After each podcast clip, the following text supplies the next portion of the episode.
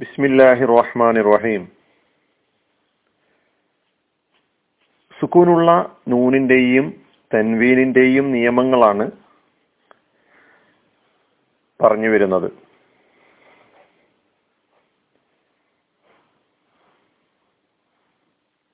അതിലെ ഒന്നാമത്തെ നിയമം ഇൽഹാർ എന്ന നിയമമാണ് കഴിഞ്ഞ ക്ലാസ്സിലൂടെ നാം കേട്ടത്. ഇനി നമുക്ക് എന്ന നിയമത്തെ കുറിച്ചാണ് ഇന്ന് പഠിക്കാനുള്ളത്. സുക്കൂനുള്ള നൂനിനും തൻവീനും ശേഷം തൻവീൻ എന്താണെന്ന് കഴിഞ്ഞ വിവരണത്തിലൂടെ മനസ്സിലാക്കേണ്ടത് സുക്കൂനുള്ള നൂനാണ്. ഇപ്പോ സുക്കൂനുള്ള നൂനിനും തൻവീനും ശേഷം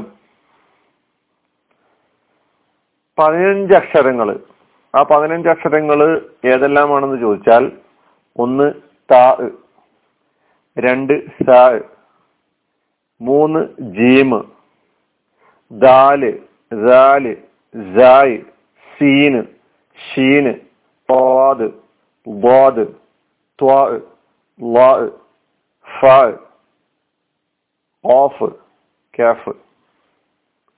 ഈ പതിനഞ്ച് അക്ഷരങ്ങളിൽ നിന്ന് ഏതെങ്കിലും ഒരു അക്ഷരം വന്നാൽ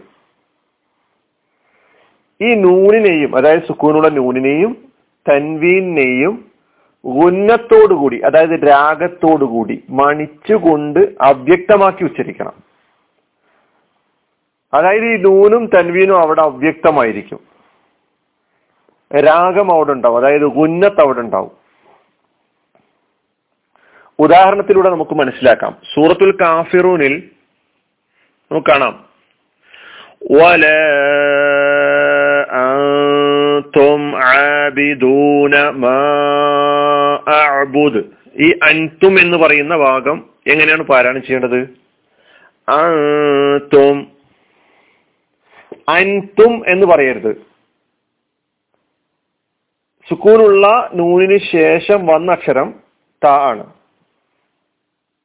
അതുകൊണ്ടാണ് ഈ താ ഇഹ്ഫിന്റെ പതിനഞ്ച് അക്ഷരങ്ങളിൽപ്പെട്ട ഒരക്ഷരമാണ്. അതുകൊണ്ട് ഇവിടെ അവ്യക്തമാക്കിക്കൊണ്ട് അതായത് സുക്കൂണിലെ നൂനിനെയും തൻവീനെയും അവ്യക്തമാക്കിക്കൊണ്ട് വെളിവാക്കാതെ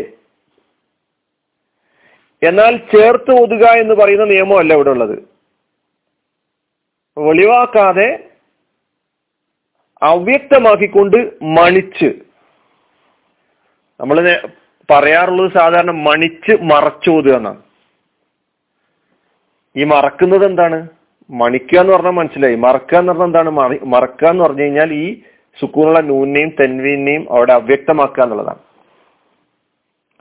വല തും എന്നുള്ള പദ പ്രയോഗമില്ല വല തും അതുപോലെ തെൻവീന്റെ ഉദാഹരണം പറയുകയാണെങ്കിൽ താവിന്റെ തന്നെ ജന്ന ആദിന് തജിരി ജന്ന ആദിന് തജിരി അതിനിൻ എന്ന് പറയരുത്. അതുപോലെ മറ്റൊരു ഉദാഹരണം മറ്റൊരു അക്ഷരത്തിന്റെ ഉദാഹരണം കൂടി പറയാം. സാ ഉണ്ട് സാ ഉണ്ടല്ലോ. സൂറത്തുൽ ഫുർഖാനിലെ ഇരുപത്തി മൂന്നാമത്തെ ആയത്തിൽ നിങ്ങൾ കാണാം. وقدمنا إلى ما عملوا من عمل فجعلناه من عمل ف അവിടെ ഫ കാണാം പിന്നെ ഫജഅൽനാഹു ഹബാഅം മൻസൂറ മൻസൂറ സ നിയമം ഇഹ്ഫ ആണ് നിയമം. അതുപോലെ മിൻ ഫ. ഫ ആണ് അക്ഷരം. അത് ഇഹ്ഫാന്റെ അക്ഷരമാണ്. യൗമ സഖീല. യൗമൻ സഖീല യൗമ സഖീല. മറ്റൊരു ഉദാഹരണം ജീമ്. من جاء خلقا جديدا جيم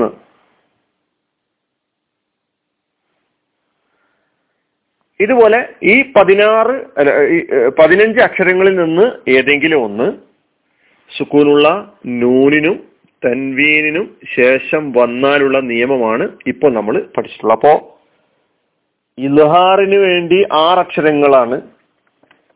അതേതെല്ലാമാണെന്ന് കഴിഞ്ഞ വിവരണത്തിൽ കേട്ടു. പതിനഞ്ച് അക്ഷരങ്ങൾ ഇഹ്ഫായിന് വേണ്ടി. അപ്പൊ ആറും പതിനഞ്ചും ഇരുപത്തി ഒന്നായി ഈ ഇരുപത്തിയെട്ട് അക്ഷരങ്ങളിൽ ഇനി ബാക്കി എത്ര അക്ഷരങ്ങളുണ്ട്? ഏഴ് അക്ഷരങ്ങളാണുള്ളത്. അടുത്ത നിയമം ഇഖ്ലാബാണ്. ഇഖ്ലാബ് മറിക്കൽ എന്നാണ് അർത്ഥം. ഒരക്ഷരത്തെ മറ്റൊരക്ഷരമായിട്ട് മാറ്റുന്നതിനെയാണ് ഇഖ്തിലാബ് എന്ന് പറയാ. വളു ഹർഫിൻ മക്കാന ഹർഫിൻ ആഹറ ഒരക്ഷരത്തെ മറ്റൊരക്ഷരമാക്കി മാറ്റുക. അതായത് സുക്കൂനുള്ള നൂനിന് അല്ലെങ്കിൽ തൻവീനിന് ശേഷം ബാവ് വരിക. ഒരൊറ്റ അക്ഷരം ഉള്ളൂ കേട്ടോ ഇഖ്ലാബ് ബാവ് വന്നു കഴിഞ്ഞാൽ ഈ സുക്കൂനുള്ള നൂനിനെയും തെൻവീനെയും മീമാക്കി മാറ്റും. പിന്നെ നൂന് എന്നുള്ള ഉച്ചാരണമല്ല അവിടെ വരുന്നത്. പിന്നെ വരുന്നത് എന്താണ്? മീമുള്ള മീമായിട്ടാണ് നമ്മൾ ഉച്ചരിക്കുക. എന്ന് മാത്രമല്ല രാഗവും അവിടെ ഉണ്ടാവും ഉന്നത്തും ഉണ്ടാവും. മണിക്ക. ഇതാണ് ഇഖ്ലാബ്. അപ്പൊ സുക്കൂനുള്ള നൂനിന്റെയും തൻവീനിന്റെയും നിയമങ്ങളാണ് പറഞ്ഞു വരുന്നത്. ആദ്യം ഒന്നാമത് പറഞ്ഞു ഇൽഹാർ രണ്ടാമത്തത് പറഞ്ഞു ഇഖ്ഫാ മൂന്നാമത്തത് ഇഖ്ലാബ്. ഉദാഹരണത്തിന്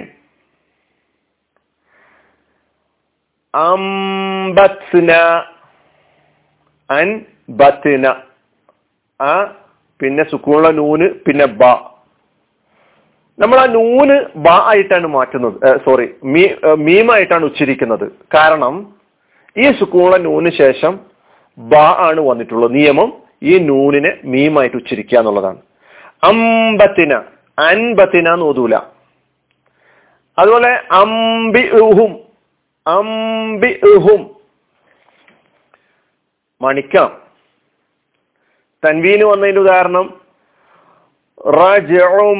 ബഈദ് ബഈദ്.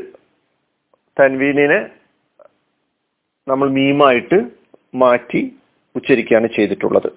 മിംബാദി സുക്കുള്ള നൂനിന് ശേഷം ബാ അവിടെ നൂനിനെ മീമാക്കി. അപ്പൊ നമ്മൾ സുക്കുള്ള നൂനിന്റെയും മീമിൻ സുക്കുള്ള നൂനിന്റെയും തൻവീനിന്റെയും നിയമങ്ങളിൽ മൂന്നെണ്ണം പഠിക്കേണ്ടായി. അടുത്തത് നമുക്ക് അടുത്ത വിവരണത്തിലൂടെ കേൾക്കാം. ഇൻഷാല്ലാ വാഹൃദാവാനാണ് അലഹമുല്ലാഹി റബിലാലമി അസ്സാം വലൈക്കും